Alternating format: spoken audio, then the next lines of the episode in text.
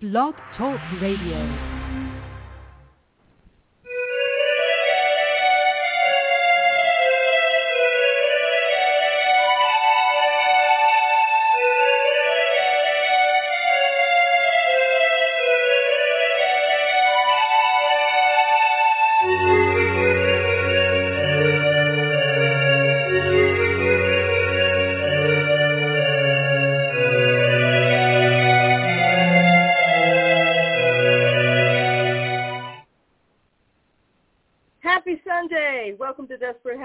Witches. My name is Raina Starr. That's right, goddammit.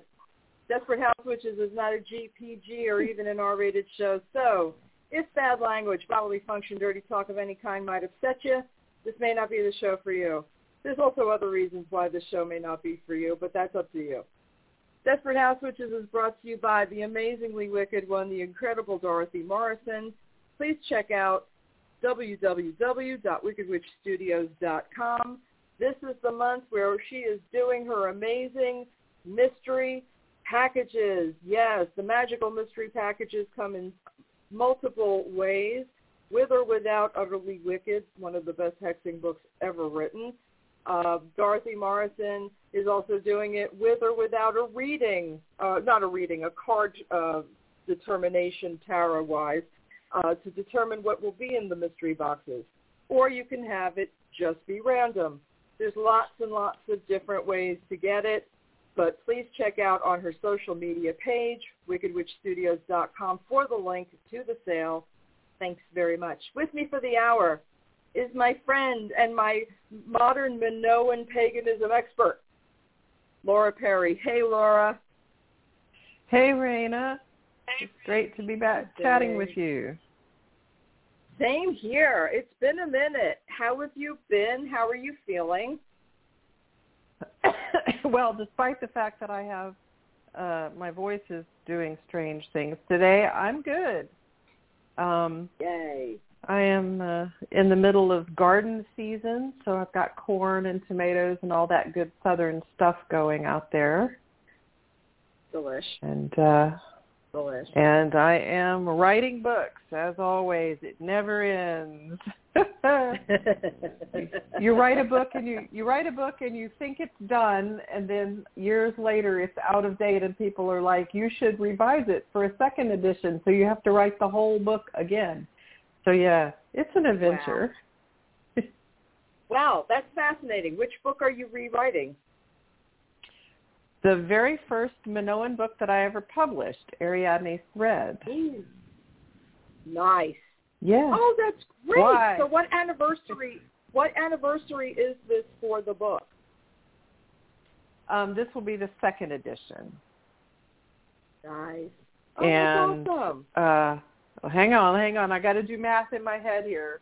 So it was published nine nine years ago. uh, Uh-huh. it, it was published in 20, 2013. Um, Okay. and the uh, so that's before modern Minoan paganism even existed um, as a thing. Um, because the well the the book has a, a long history because it's like half of it is about religion and culture and like how the Minoans lived and worshipped and that kind of thing, and the other half is rituals. And those rituals I actually wrote 20 years before the book was published, um, back in the Wow. 1990s. Yeah, um, I was in a I was in a Wiccan coven at the time, and I was working on my second degree. And um, Yeah. my assignment for for my project was that I had to write um, a year's worth of seasonal rituals and a lifetime's worth of rites of passage in the pantheon of my choosing. Mm. And of course, as these things go, I didn't get to choose the pantheon; it chose me. chose um, you. Yeah, I knew that. oh my gosh, that's awesome. But you know, And- you're the one person that I know of who actually has done the research and and has the real study behind it. And I know that there's there's limited information about the Minoans. I learned that from you. Um, so, you know, I wanted to ask you, in addition to the fact that you are doing an sort of, well, I guess you would call it an anniversary edition, would you? Is that what this would be considered? Uh, yeah, kind of. Um, it's uh, I'm I'm feeling a lot of pressure to get it uh, published, so I'm aiming to have it out this year, which will actually be the ninth year after it was first published, rather than the tenth. But yeah, we could call it an anniversary edition. That works for me. I think that's really cool. I mean, and I can't even imagine because I'm not a writer, as we all know, and as I have stated many times. That's why I talk to writers because I don't have these skills. Um, is there any? I mean, have you felt that there are things that you learn have learned since the first writing, since you know your first publishing, that are vital to um, expanding what knowledge people already have of the Minoans? Oh heck yes. Um, wow. excuse me. Um, of course. Yeah, there's when I when I started out. Okay, so when I wrote those um, when I wrote those rituals back in the 90s, there was virtually nothing known about the Minoans except the stuff that Sir Arthur Evans published a hundred years earlier, or nearly nearly a hundred right. years earlier. Um, and that was all pretty much anybody knew.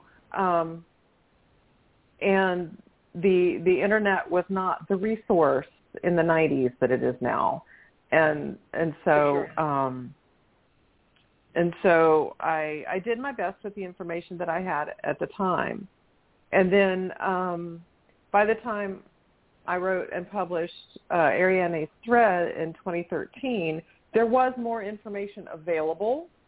Um, mm-hmm. Minoan archaeology really picked up in the 80s and 90s. Uh, they actually found new Minoan sites that we didn't even know existed before then.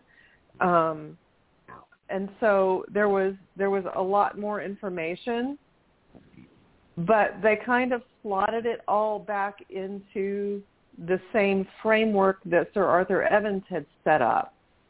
No one was really questioning that yet. Mm-hmm. Um, and then and then a new generation of archaeologists came along and they were looking at the new stuff that had been discovered and looking at the old framework that it was being forced into and going, hey, wait a minute, this doesn't really match. So, um, yeah, we've we've known for a long time that the the buildings that Evans called palaces are really temples, right? So they're just they're very similar to the big big temples in Egypt and Mesopotamia from the same time period. So they're like these big religious centers, but they were also administrative centers that governed, you know, the the local area.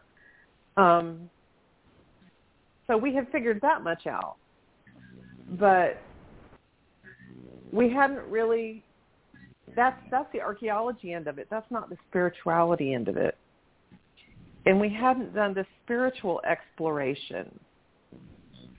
That's that's the really big change that happened between the book coming out and my rewriting it now.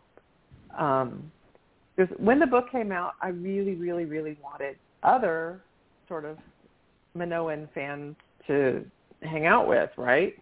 Um, sure. I don't know what the I don't know trying to think of a gender neutral term for fangirl or fanboy, and it's not um, coming. Anyway, fan person. Anyway, fan person. Fan there person. we go. so, um, so I started a Facebook group, and um, that's how we ended up with modern Minoan paganism. Is all the people in that group were like, "Hey, this should actually be a formal spiritual tradition. It just kind of grew organically.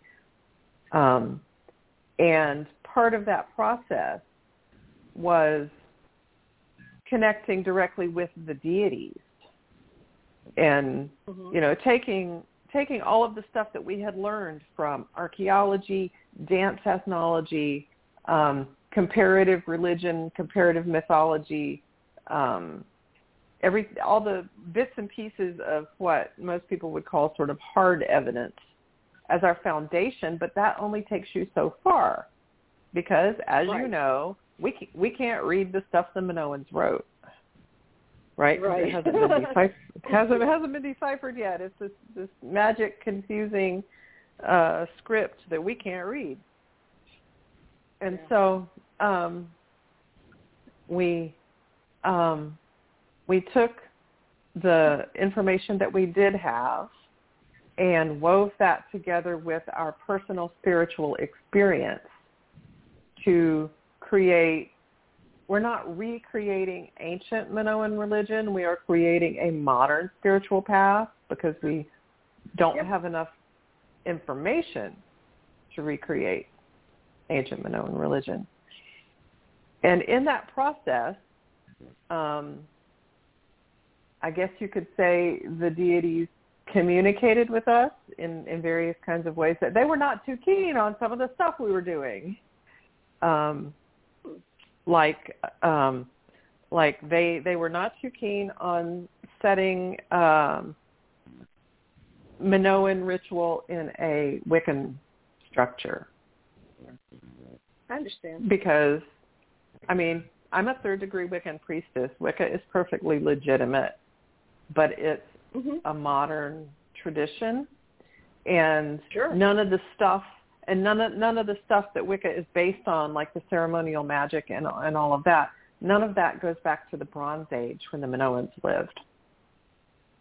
And so we had go. to yeah, yeah. So we had to build a ritual structure from scratch. And so that um and it's we based it on Bronze Age religious practices. So there's no circle casting because that's not something they did back then. Um, the Right. rituals begin and end. Begi- the rituals begin and end with processions, um, and there's a, a specific kind of offering uh, practice that goes with it, and um, and so that is such a huge difference um, because all the rituals in the first edition of Ariadne's Thread are Wiccan style because that's what I knew at the time. And uh, and I'm discovering as I'm doing what I thought were just you know revisions. I thought I was just gonna like touch things up. I should have known better. Right. Um, so I'm having to to um, break the rituals all the way back down to you know what um, what is the purpose, you know, and we've even um, we've even uh, changed the pantheon to some extent um, because of our continued relationship with these deities. You know, um, we uh, we have um, developed a structure to the pantheon that didn't exist before with the three mothers at the top, uh, Rhea, Therasia, and Posidaia, who represent the three realms of land, sky, and sea. And then there, uh, the three sons and the three daughters and the other, um, the other deities. And so that means I've actually had to change out some of the deities and the rituals as I'm rewriting them because they're no longer appropriate. Um, Mhm. oh yeah, I was uh, I was doing. Oh, I'm sorry. Hmm? No, go ahead. Go ahead. I was just I was just going to say that's you know that's the beautiful thing about having something that's quite frankly an ancient practice, okay, and but not knowing every single thing about it because I think that's the kind of structure that chokes things off.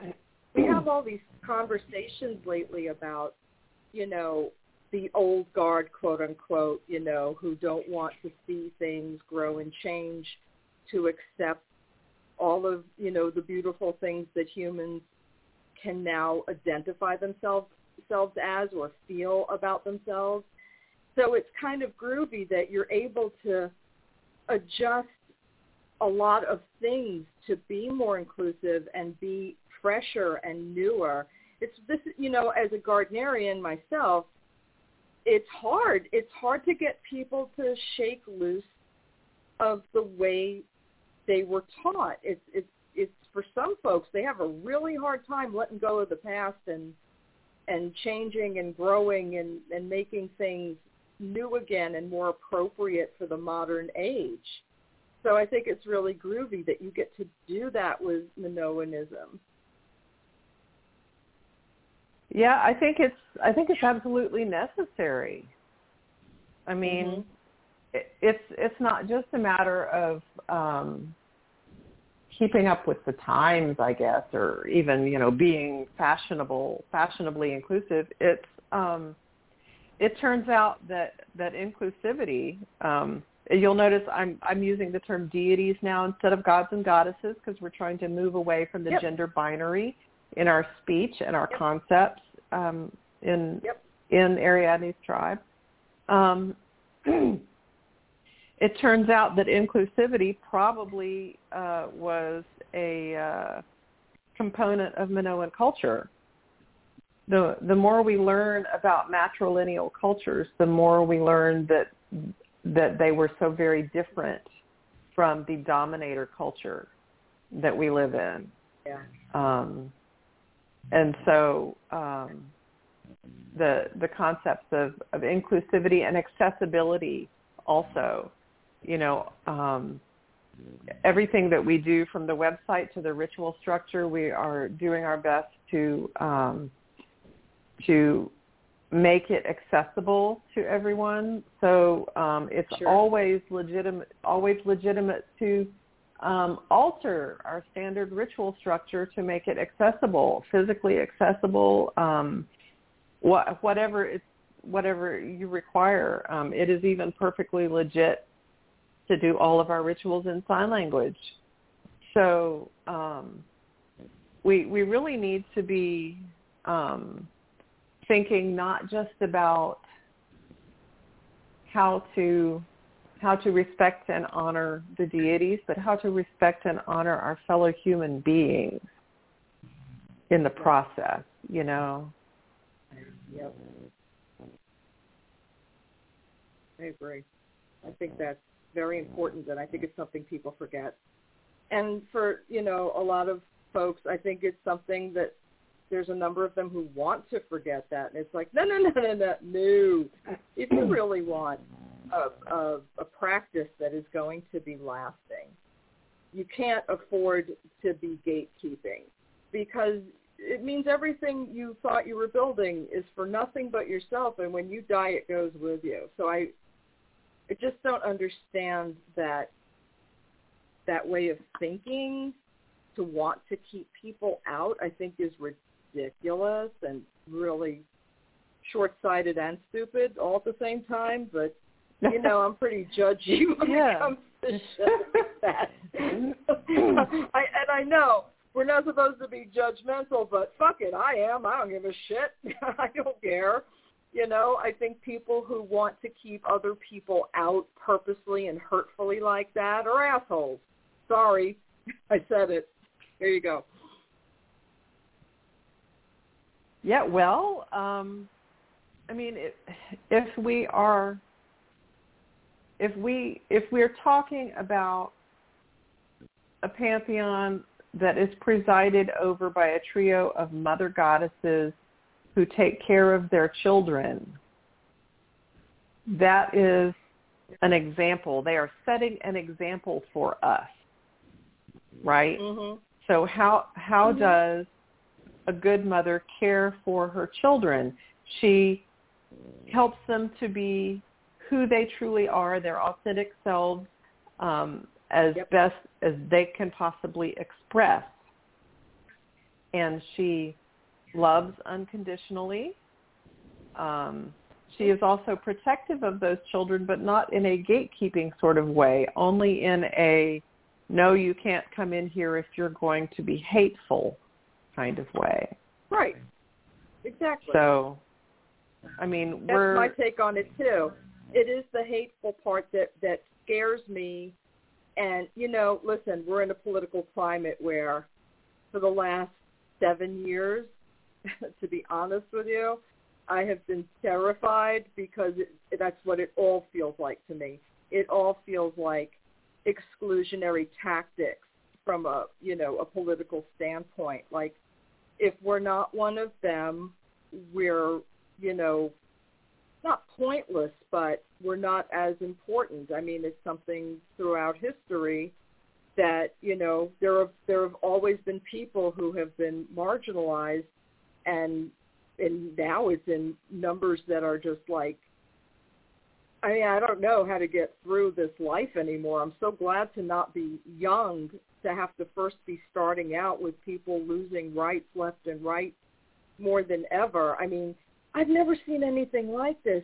The years and years it took to build rights for folks, and they're being swept away in seconds, in days. It's I've never thought I never thought I'd see anything like this in my lifetime. Me either. I um I I cannot imagine the pressure that the younger generation is under just to survive in this world. Um, yeah. Yeah. Um, I, but, well, because they don't they don't have anything to compare it to, right? They were born into a world where it's already like this. Yeah, yeah, true. You know, when I was born, there was abortion wasn't legal when I was born. It took I was almost a teenager before that was an actual uh, legal right that people could have that if they needed it or chose yep. it, you know. Um, and now in my lifetime it came in and in my lifetime it's going out and it that scares me for people who well, are coming up after us. Let's hope this is a temporary burp, a um what's uh what's it called? when um, when you're when a person is trying to get rid of uh, uh, a negative or damaging behavior and they backslide into it, uh, an extinction burst. Oh. Wow. So let's let's hope that let's hope this is our um, our culture's extinction burst, and that that after this, better things will happen it's you know the old guard digging in their heels because they can see that their days are numbered. I mean, that's. I hope that's true. That's. I really. That's do. why they're, you know, that's why they're going so gangbusters on all of this because because they can see that the tide is turning and they're trying to stop it. And of course, we all know you can't stop the tide. Right. You know, being that we're still going through a pandemic, and we very much are, you know, folks who think that this the pandemic is over, uh, you and I have had this conversation. They're sadly mistaken, but um, I was wondering if you know of the Minoans going through anything similar, and maybe how they would have handled what we're going through.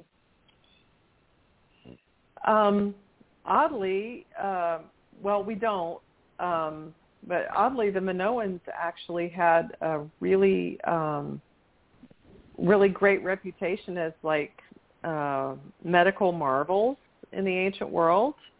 Um, so it's it's probable that they actually managed to avoid a lot of the epidemics that uh, many of their neighbors dealt with, because um, they had um, they had uh, a very clean water system with aqueducts mm-hmm. that brought water from the springs and the creeks up in the mountains down into the cities.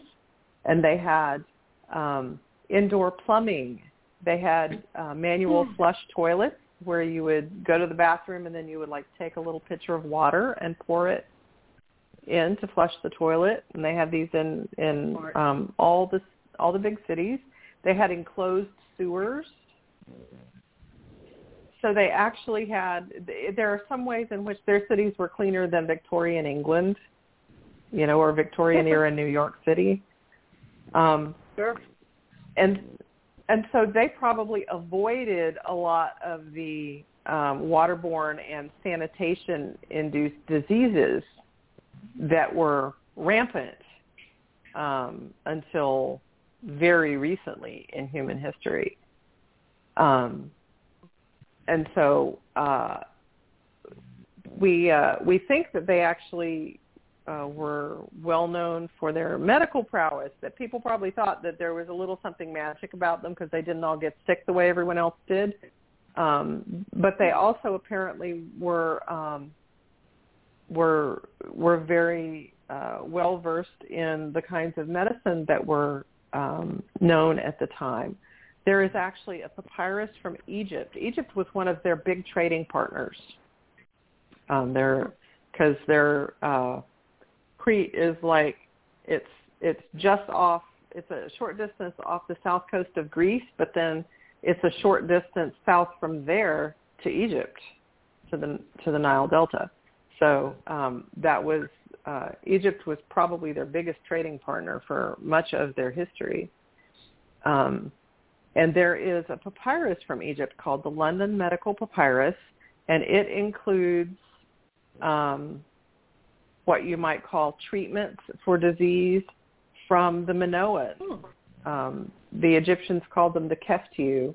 We don't honestly know what the Minoans called themselves, but um, oh. so it includes, um, and of course back then, um, a treatment for any illness included both um, whatever kind of herbalism or or other um, material treatment you were doing uh, at the time, plus some incantations, right? Because you need to have prayers um, to the deity, to the appropriate deity for your condition. Um, sure.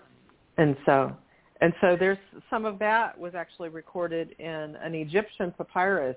So that's how well known the Minoans were for their medical prowess. Um, so yeah, it'd be nice if we had some of that medical prowess now. Um, no doubt. So this was this information lost, or I mean, at some point, Minoan culture there must be a gap, correct? I mean, there there had to be a point where that culture ended or shifted into something else. Is that correct? Yes. Yes. Um, so um, it went up with a bang twice. Um, yes. So around um, okay, so so most people um, have heard the idea that the Thera eruption, a huge um, volcanic island that blew up in the eastern Mediterranean um, back in the Bronze Age, yes. there was an old theory that it was um, the source of the Atlantis legend because people used to think that the eruption of that island destroyed Minoan civilization. But it turns out now that we can um, figure out the chronology, we can date stuff much more accurately. Um, now it turns out that the Minoans kept on going for several centuries after that eruption. So that eruption happened maybe around um, 1600 BCE. People are still arguing over the exact date. Um, but um, the Minoans kept going for another two centuries or more. But what happened is there was a tsunami that hit every coast all around the eastern Mediterranean because this was it was an enormous eruption. It literally blew the middle out of the island um, so that the island that exists today is just a ring. Um, and so it totally wrecked all the cities on the eastern and north coast of Crete, all those Minoan cities. And so they had to rebuild. And something about that that tsunami damage weakened them economically and politically. And the Mycenaeans came in, the people from mainland Greece, the Bronze Age Greeks, um, came in to help with the rebuilding in some way or another. We're not sure exactly uh, the details, and we don't quite understand exactly why they came in rather than the Egyptians, who were such a major trading trading partner before that. Um, mm-hmm. But it appears that the Mycenaeans took advantage of the opportunity to um, gain a lot of power on Crete um, to the point that by about the year 1450 BCE, um, the Mycenaeans had taken over uh, the city of Knossos. And it wasn't really purely Minoan anymore. It was at that point a Mycenaean Minoan hybrid culture and religion. Um, and and they were trying to take over the rest of the island. Um, and they they could they couldn't do it. There was apparently an enormous amount of resistance. And um, in about 1450 BCE, all the major Minoan cities except Knossos were systematically looted and burned to the ground. And so the uh, the current theory that the archaeologists and the historians have about this is that essentially the Mycenaeans couldn't manage to take over, so they destroyed it and mm. they uh, they probably used mercenaries because at that point they didn't have a huge enough army to do it themselves. Um, but that's that's the that's one of the end stages. But Knossos kept going, and it was wealthy, and they they continued to to to trade and oh um, that um, that destruction of the cities. Um, that's the reason we don't have very many precious metal items um, from the Minoans because right. everything that was of any value in the towns and the temples was taken away and melted down. So the only gold and silver um, items that we have from Crete come from graves and tombs and and other buried places. Um, let but me the, ask you, the, the desire for the Mycenaeans was it was it a resource situation where they where they wanted to take over the control of the resources or was it just some kind of a weird grudge situation? I mean, I never understand, you know, these ancient, more ancient things that happen as far as wars go because everything seems to be either based in religion or resources or both. Do we have an idea of what the why they were coming in to to take over?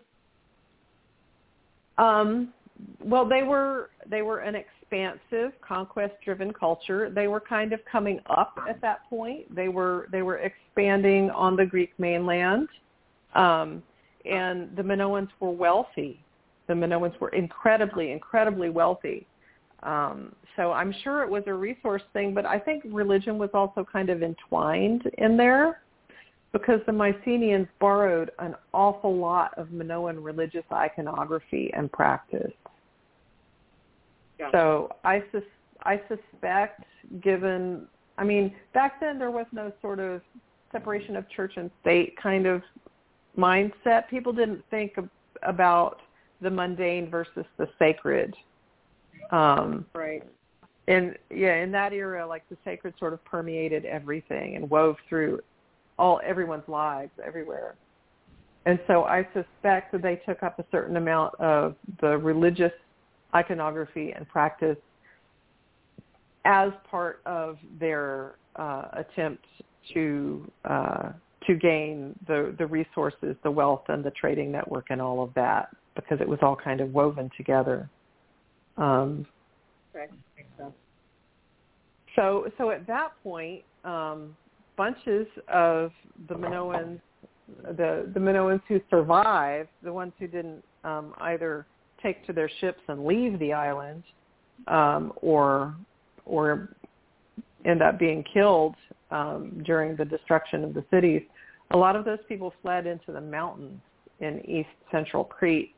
Um, there are um, the the sort of hideouts um, where they lived there have been excavated. They developed some really uh, extensive communities in the mountains there that were um, very defensible, and mm-hmm. um, and so and so the Mycenaeans kept going, right? Because they had they had destroyed their competition, and and for another century or maybe a little more, um, they um, they were at Knossos, so it was like another Mycenaean stronghold at that point.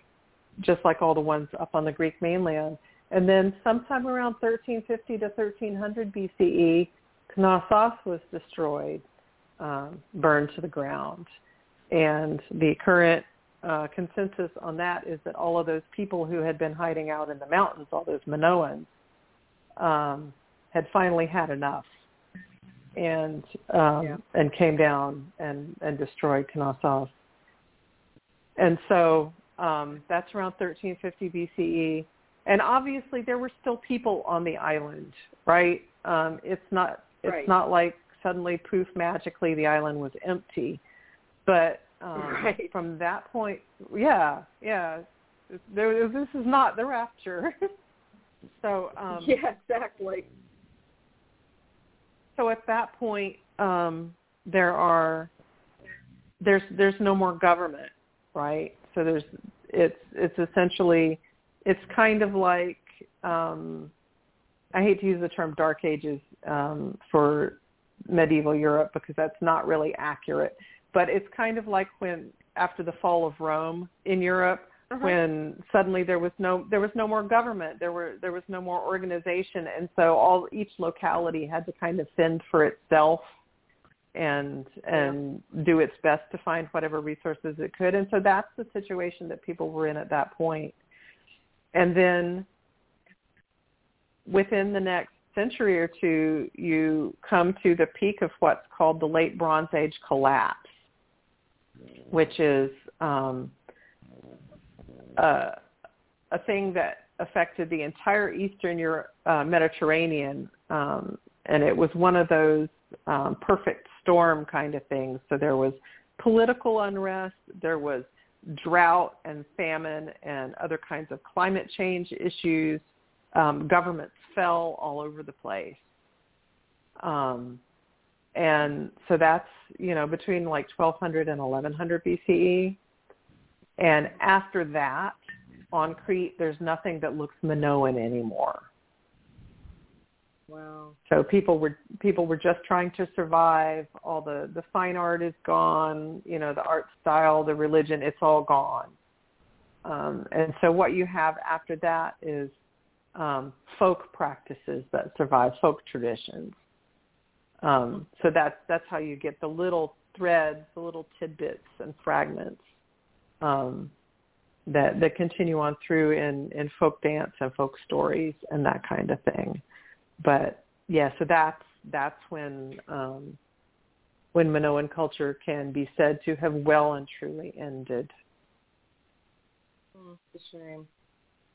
But again, you know, it, it, it, it's so sad because some, you know, a group of people so intelligent and so able to handle and navigate obviously conditions that were rudimentary and and do it successfully. And it you know I compare it to now and it it makes everything that came after look so abysmal doesn't it?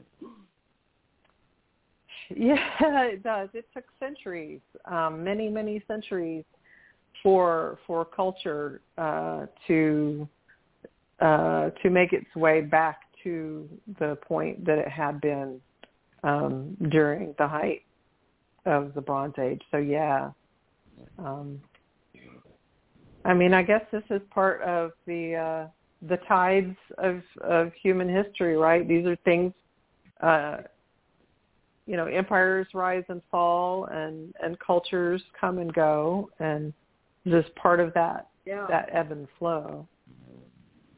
Yeah, I just find it fascinating that you know there were people that were so intelligent and then I look around me and it's like oh my god we kind of need that wisdom right now. You know it's it's for me yeah. and you know where I am it's it seems to be sorely lacking and you know I I worry a great deal about what's going to happen to people you know just in general. It, it's just it's a very scary situation so I'm, I mean, but if the Minoans had were able to have a culture and and thrive, I guess there's just this thing where, you know, people want to destroy each other for like stupid ass reasons. Just don't get it.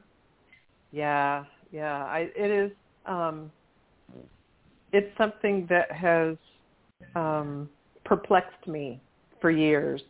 Sure. Sure. That I I I see it.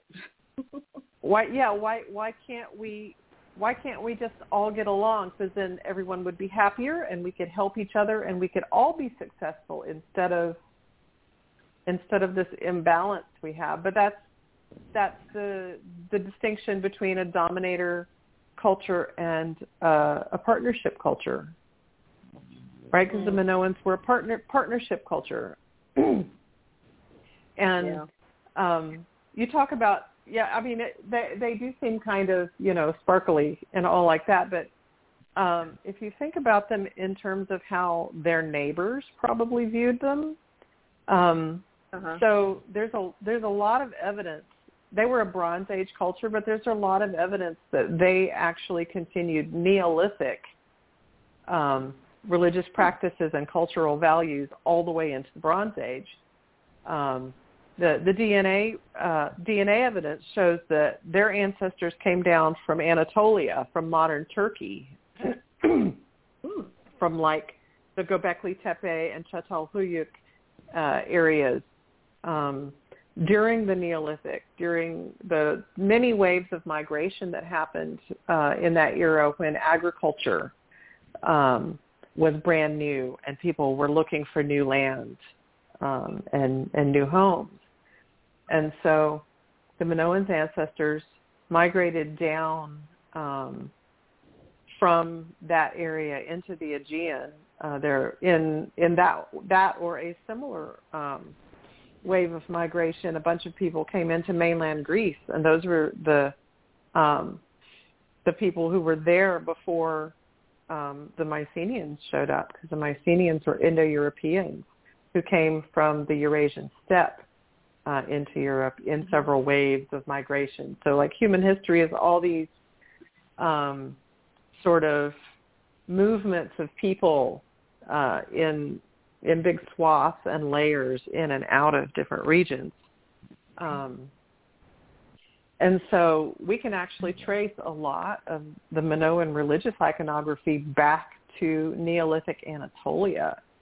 So like the um, Wow. the sacred horn, the sacred horns, and the labrys, and the bull's heads. All of that was already there in like 10,000 BCE. Um, and and so the Minoans, I mean, they they uh, they spiffed everything up Bronze Age style, right, with big temples and stuff. But a lot of their religious practices um, still harked back to the Neolithic, and so their neighbors, you know, the people they traded with, the Mycenaeans and the Egyptians and um, the Canaanites and the people in Mesopotamia, um, probably viewed them as sort of those weird Orthodox people over on that island, right? Because the Minoans were doing stuff that everyone else had already moved on from. Yeah. So so that you know that that made them different. And as far as we can tell, they had a partnership society rather than a dominator society, which also would have set them apart from everyone else. So um, you know they they they were sought their goods were sought after their their trade goods and you know they were they were everybody's friend because they weren't trying to conquer anybody but it's a there's it's a good bet that everybody thought they were a little weird you know because they because they still did these rit yeah because they still did these these rituals with boulders you know and and all this stuff that that everyone else had moved on from. So you know, Ah. those those weird those weird old fashioned people oh you still do what our ancestors used to. Why don't you get with the times? Boy, that sounds familiar. but yeah but yeah it's but it's it's those um the neolithic values that they carried through it's not just the religion um one of the things that confuses the heck out of archaeologists about the neolithic settlements uh in anatolia is that there is no indication of hierarchy. Right? There's there's no um, there's no central building. There's no rich area and poor area. There's no big house and small houses. It's all equal everywhere. Yeah. And of, and of course, you know, archaeologists coming from our culture are like, that's really weird because our culture ain't equal. Um, at all. Yeah, I know. It, at all. Yeah. Yeah. I mean, wow. We could take so many lessons from them, and I don't know why we don't. It's just, it must be a struggle to like know that there was this intelligence and willing to live and let live and accommodate and just work together. I mean, how desperate does does an American culture need to get before folks understand that we all are in this together? I'd rather not find out. yeah, but, uh, I I mean I I I know, but by the same token, it I don't see any other path. I mean, how yeah. we're going through this dark, dark period now, and it doesn't feel like it's going to get light again anytime soon. I mean, you know, I I, I totally agree with you. I don't want to have to find out, but aren't we heading that way anyway? It feels to me like um, all of these, all of the sort of leaning toward fascism is mm-hmm. A a cultural, a large scale version of what happens when people feel out of control in their individual lives, so they try to hyper control everything. Yep. Yep. And so that that's what it feels like to me. It's like it's like on a cultural level, the people who are frightened the most by the concept of allowing things to be rather than an authoritarian being in control kind of thing. They're the ones who are leaning hard into this we have to have control. Um, yeah. And honestly, I see that as a partnership versus dominator issue um, because in a dominator culture, people people are taught that they cannot be safe, that they should not feel safe unless someone is in control, preferably a big man. Um, mm-hmm. And in a and in a partnership culture, you are made safe by the network of your community, all of whom are your equals. Yeah.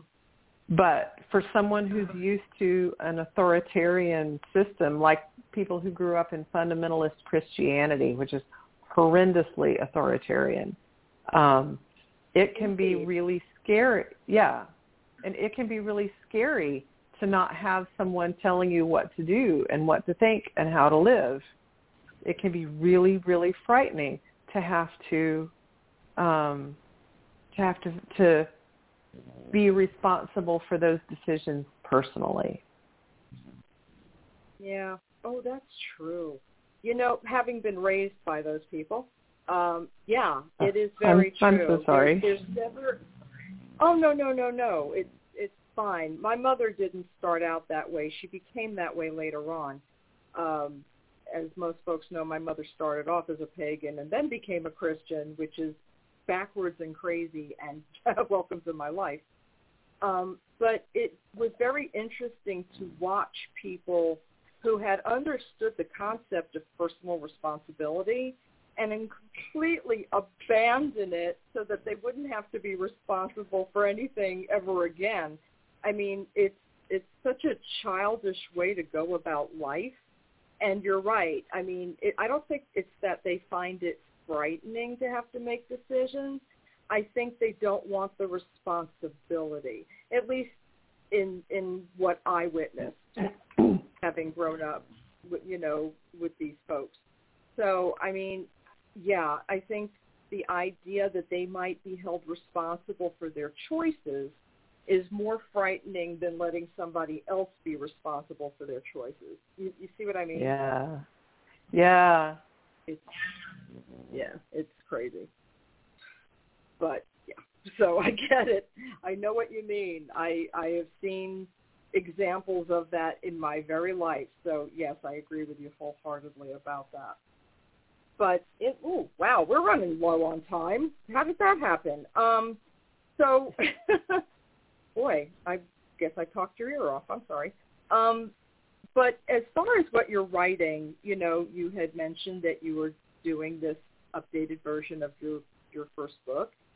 What else have you got in the works? Because I know you, and I know you're constantly creating. um, I'm writing a new novel. See? So, so um, my last novel was uh, The Last Priestess of Malia, which was uh, which is historical fiction set in ancient Crete. Um, which it's uh, it's set in that time that I was talking about at the very end when there's a lot of unrest. Um, it is a gripping but not happy book, so um, that's that's a warning to everyone if you're interested in reading it. Um, but what I'm working on now is a happy one. It's also set in ancient Yay. Crete. Um, it's set in Okay. the city of Festos, the city of Festos on uh, South Crete, the, near the south coast. Festos was the second biggest city in ancient Crete. Um, and it is set before the Thera eruption, so in the time when everything was still beautiful and sparkly. Um, and it is a gay romance. Um, Yay! the the main character is the cattle master of Festos, and the uh, action centers around him and the bull leapers. So, I like love. um, I love love stories. yeah, yes, and so it it it will have a happy ending and everything. I, I figured I needed to antidote the darkness of that first one. Um, I understand So that. that- I mean, we we really, you know, it's kind of like, listen, there's things that are historical and you know even written in a fiction or nonfiction standpoint, and sometimes you just need something happy too, not one to exclude Yes. the other, but to do both. You know, to I mean, sometimes you have to have a little salt before the sugar, and there's Yeah. nothing wrong with that. I appreciate the fact that you're able to do both because a lot of folks just they can't do both. You know, every you know there are folks who are we got to make everything happy, or you know, folks are like everything is shit all the time. So, thank you for being someone in my life who can do both. Yeah, oh, you're welcome. Yeah, yeah. The uh, the first one is the first one was a little too Game of Thronesy by the end, and so I uh, I, I figured I needed uh, to brighten things up for my own sanity, if nothing else. You know, write a happy story where you know the biggest conflict has to do with romance and not um, entire civilizations rising or falling. Yeah. I love that about you. So good. But um so when can we expect those books to come out? Um, well, uh, God's willing and the creek don't rise. The second edition Yeah. of Ariadne's Thread will be out November 1st of this year.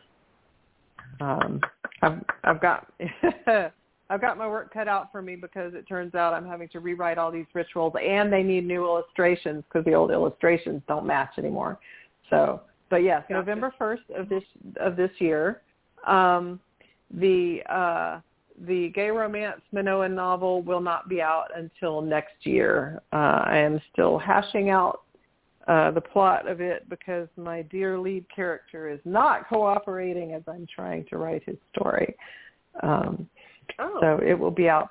It will be out probably next spring, uh, spring of 2023. Oh my gosh, next year is 2023. How did that happen? I don't get please. I you know, one day at a time, one hour at a time. I don't know.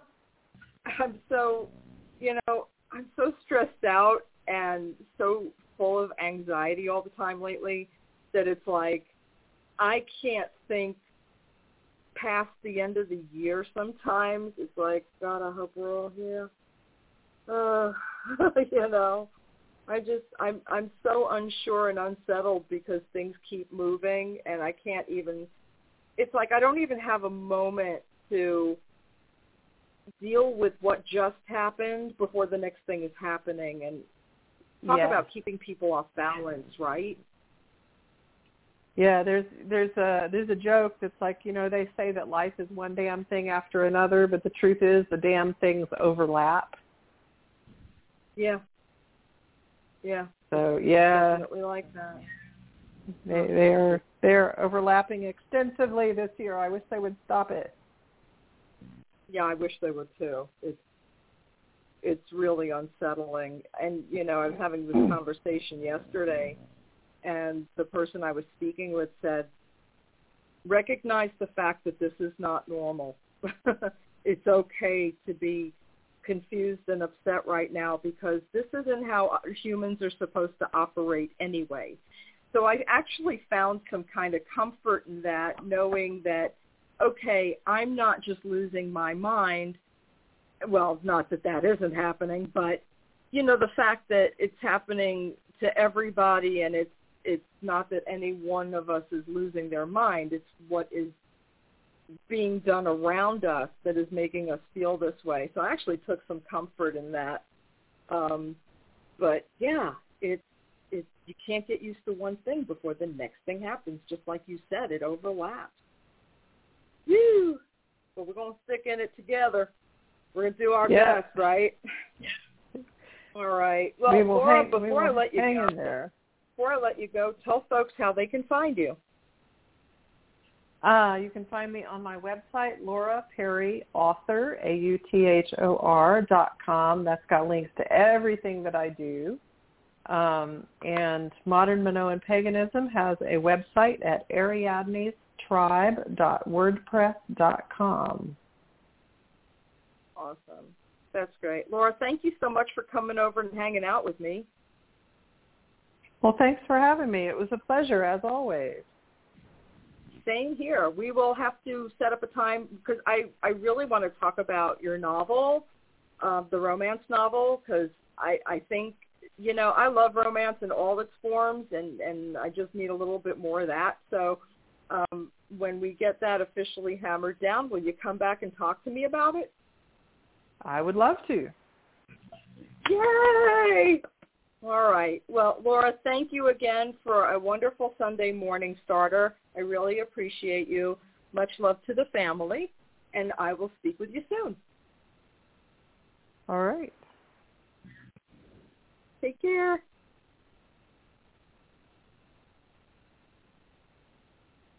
All right, everybody. I will be back on Thursday or Friday. I'm. Oh, wait. This is yes. I will be back with the 415 on Thursday, and I will see you then. You have a great week.